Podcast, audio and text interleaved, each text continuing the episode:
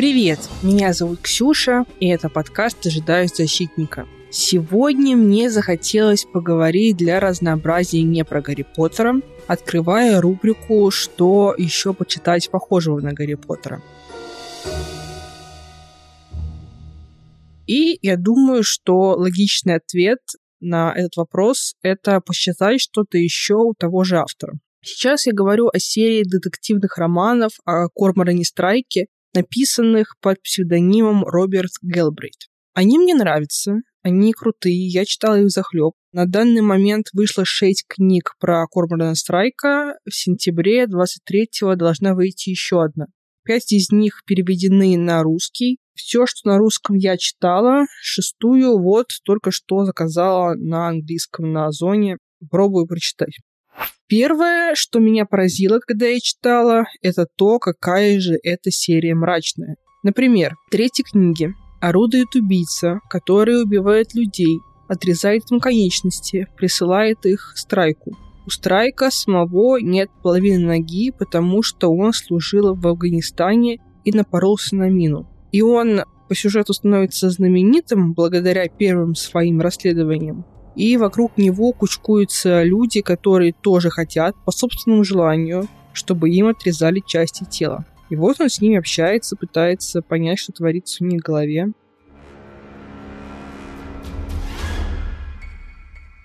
Или в книге «Дурная кровь» мы в какой-то момент начинаем следовать дневнику бывшего следователя, который уверовал в черную магию, в сатану, стал проводить обряды по вызову дьявола. Или в той же книге описывается, например, что натворил маньяк. Я сейчас читаю отрывок из книги, чтобы вы просто поняли. Но делаю вам триггер-ворнинг, если вам вдруг не очень нравится слышать, как маньяки убивают жертв. Это он вдавливал раскаленные утюги в обнаженные груди секретарши Джеки Эйлет. Это он выдернул один за другим все ногти на руках и на ногах у парикмахерши Сьюзен Майер. Это он выковырил глазные яблоки у агента по продаже недвижимости Норин Стерок, которая была еще жива и прикована к батарее парового отопления. Он распорол уголки рта школьницы Джеральдины Кристи и сфотографировал, как она плачет и кричит а потом перерезал ей горло, о чем сообщил ее родителям в зале суда. Мол, очень много было от нее шуму. Ну, типа, вау. Интересно, почему Роулинг стала писать именно так? Может быть, когда она писала Гарри Поттера, ей что-то жало, что она вынуждена адаптировать материал для детей, но теперь-то она свободна, она может исследовать закоулки человеческой души. И ей же ведь для того, чтобы все это написать, надо было глубоко погружаться в вопрос, читать, например, книги, которые читают сатанисты, и после этого как-то ложиться спать.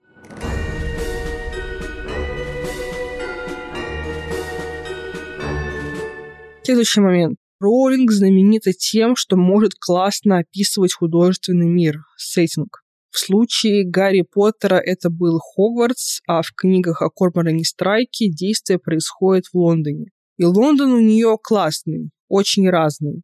Лондон времени свадьбы Уильяма и Кейт. Лондон времени летних Олимпийских игр. Лондонский мир фэшн-индустрии. Лондонский книгоиздательский мир.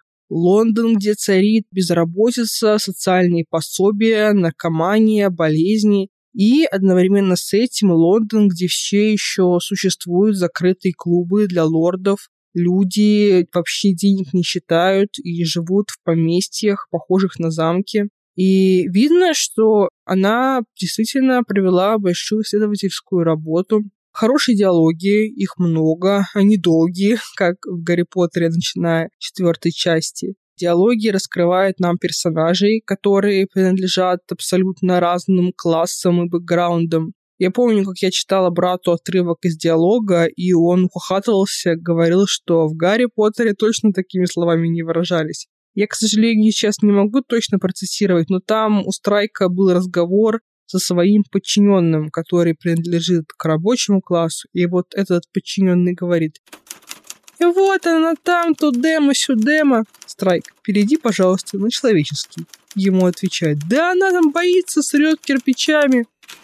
Я прямо очень хорошо этот диалог запомнила, как почти 30-летний человек, который, как ребенок, всегда приходит в восторг от упоминания говна.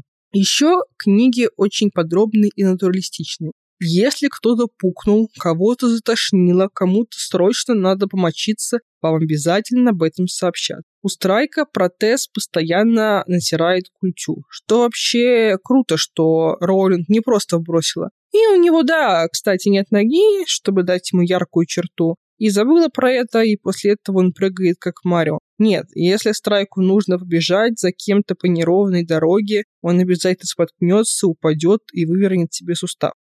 Расскажу, наверное, про самого Страйка.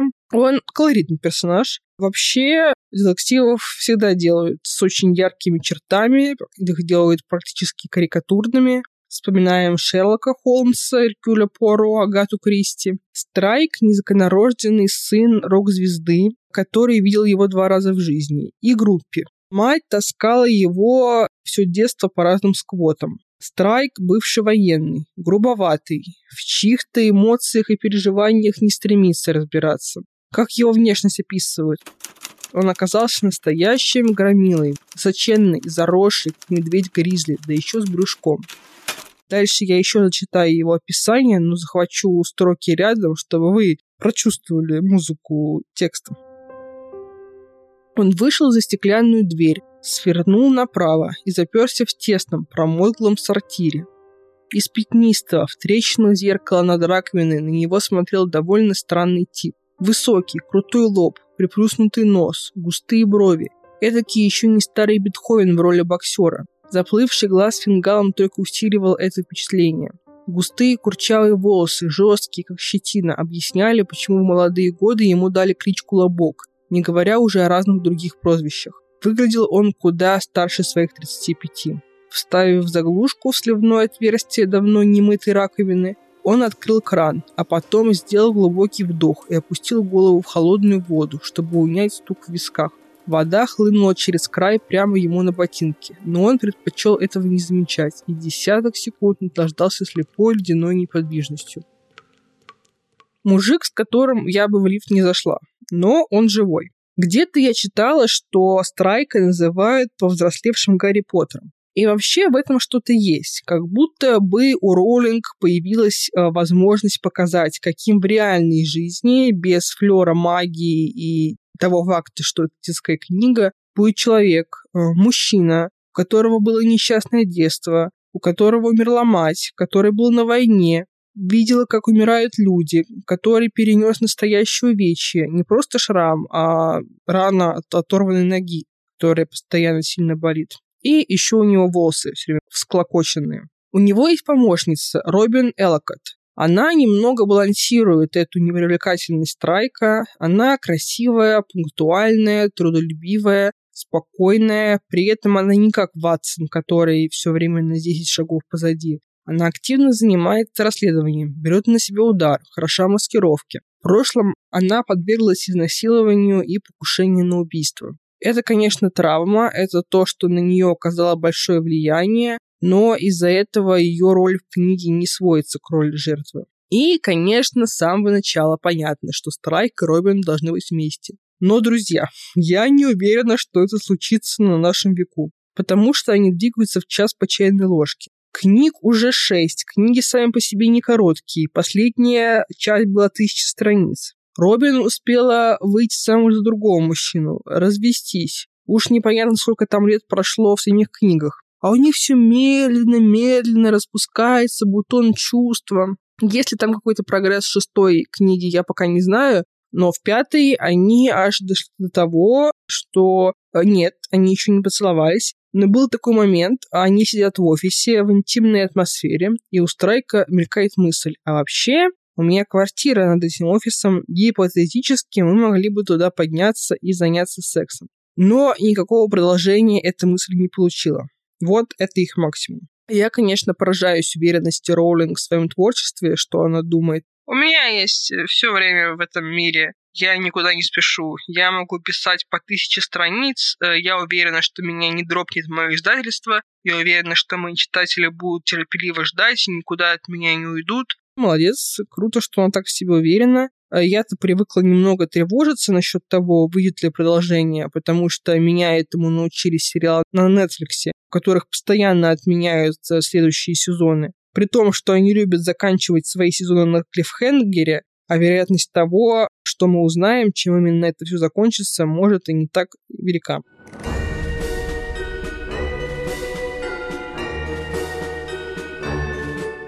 Насчет разгадки загадок в этих книгах. Я ни разу не была прямо сильно удивлена. В одной из книг с самого начала практически есть три подозреваемых. И в конце виноват оказывается один из этих троих. Какой-нибудь другой автор сделал бы убийцей Дворецкого, который не был изначально в списке. С другой стороны, удивлять читателей детективов стало очень непросто. Это жанр с нами слишком давно чего мы только не видели, что убийцей оказывается наратор, что убийцей оказывается жертва, что убийцей оказывается одна из субличностей детектива, что все происходящее — сон, будущее, прошлое, плод воображения и прочее.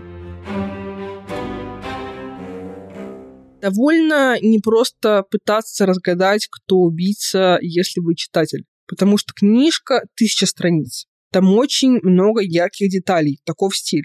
И в какой-то момент в попытке разобраться, это что, эта деталь, она просто для красоты текста, это просто зонтик или это улика, у тебя уже немного заходит ум за разум. Ум за разум заходит и у убийцы, потому что, опять-таки, на тысячи страниц разбросаны улики, и в конце, момент признания, тебе нужно все эти улики собрать в связанный рассказ, и рассказ на целую главу, и получается что-то не очень правдоподобное. Но не мог бы кто-то придумать план по убийству на столько шагов, потому что чем больше шагов, тем больше вероятность, что что-то сорвется, пойдет не по плану, следующие шаги попадают как домино. Если бы я кого-то убил, я бы больше сил потратила на то, чтобы спрятать тело. Потому что, когда нет тела, нет дела. Всегда будет вероятность, что этот человек просто забежал искать лучшей жизни. По этой серии есть сериал.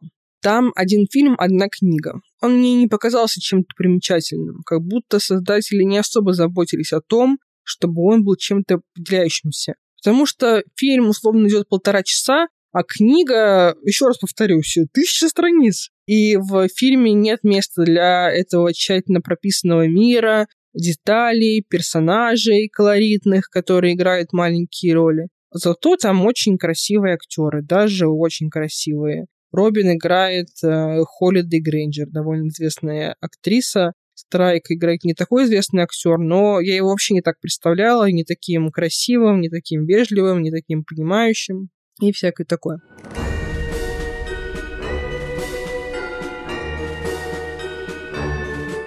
Итак, что вам посоветовать сегодня? Наверное, как писать детективы, Умение создавать загадки – это большой плюс. А даже если вы пишете не криминальный боевик, где присутствует тело, улики, подозреваемые, полиция и частный детектив, вы можете создавать психологическую семейную драму. Но если есть загадка, ответ на которую читатель узнает только в конце. Это же здорово, это огромная мотивация читать захлеб и прочитать до конца. Итак, первый шаг. Не делайте из загадки загадку для себя. вы должны знать, кто убил и почему. Для вдохновения очень помогает гуглеж э, известных убийств. Посмотрите проект на Ютубе «Дела» с участием Саши Сулим. Она очень хороший рассказчик и очень интересно рассказывает про преступления. Следующее. Теперь подумайте, как убийца попытался свое преступление скрыть. Каким образом он отвлекает внимание? Придумайте какое-нибудь отвлекающее событие, типа чемпионата мира по квидичу. Сначала детективы будут думать, что квидич – это причина убийства,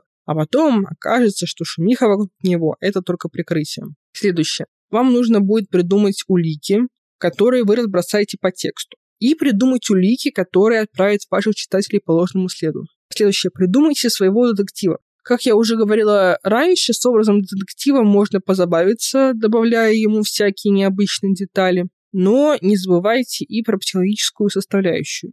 Всегда круто, когда детектива начинает плавить в ходе расследования, потому что события, которые перед ним разворачиваются, похожи на события из его прошлого. И следующее, придумайте, кто будут другие подозреваемые. Они должны быть харизматичными и иметь сильную мотивацию. Придумайте, как сделать настоящего преступника максимально незаметным. И последнее. Давайте будем объективны. Читатели любят, когда события происходят в закрытом пространстве, в старом доме, в поезде, на подводной лодке. А еще бывает круто, когда условно есть преступление, потом, допустим, исчезает один из подозреваемых, и читатели думают, что он исчез просто потому, что он хотел отвалить от себя детективов, но потом оказывается, что он тоже умер, и что вот его убийство — это как раз главное преступление, что он был целью изначально. А вот первое преступление, которое изначально расследовали, оно на самом деле не первостепенное. Тоже хороший прием. Итак, э, спасибо вам большое, что дослушали этот эпизод до конца. Если вам нравится, что я делаю, поставьте хорошую оценку и расскажите обо мне своим друзьям. Всем спасибо. Увидимся через неделю.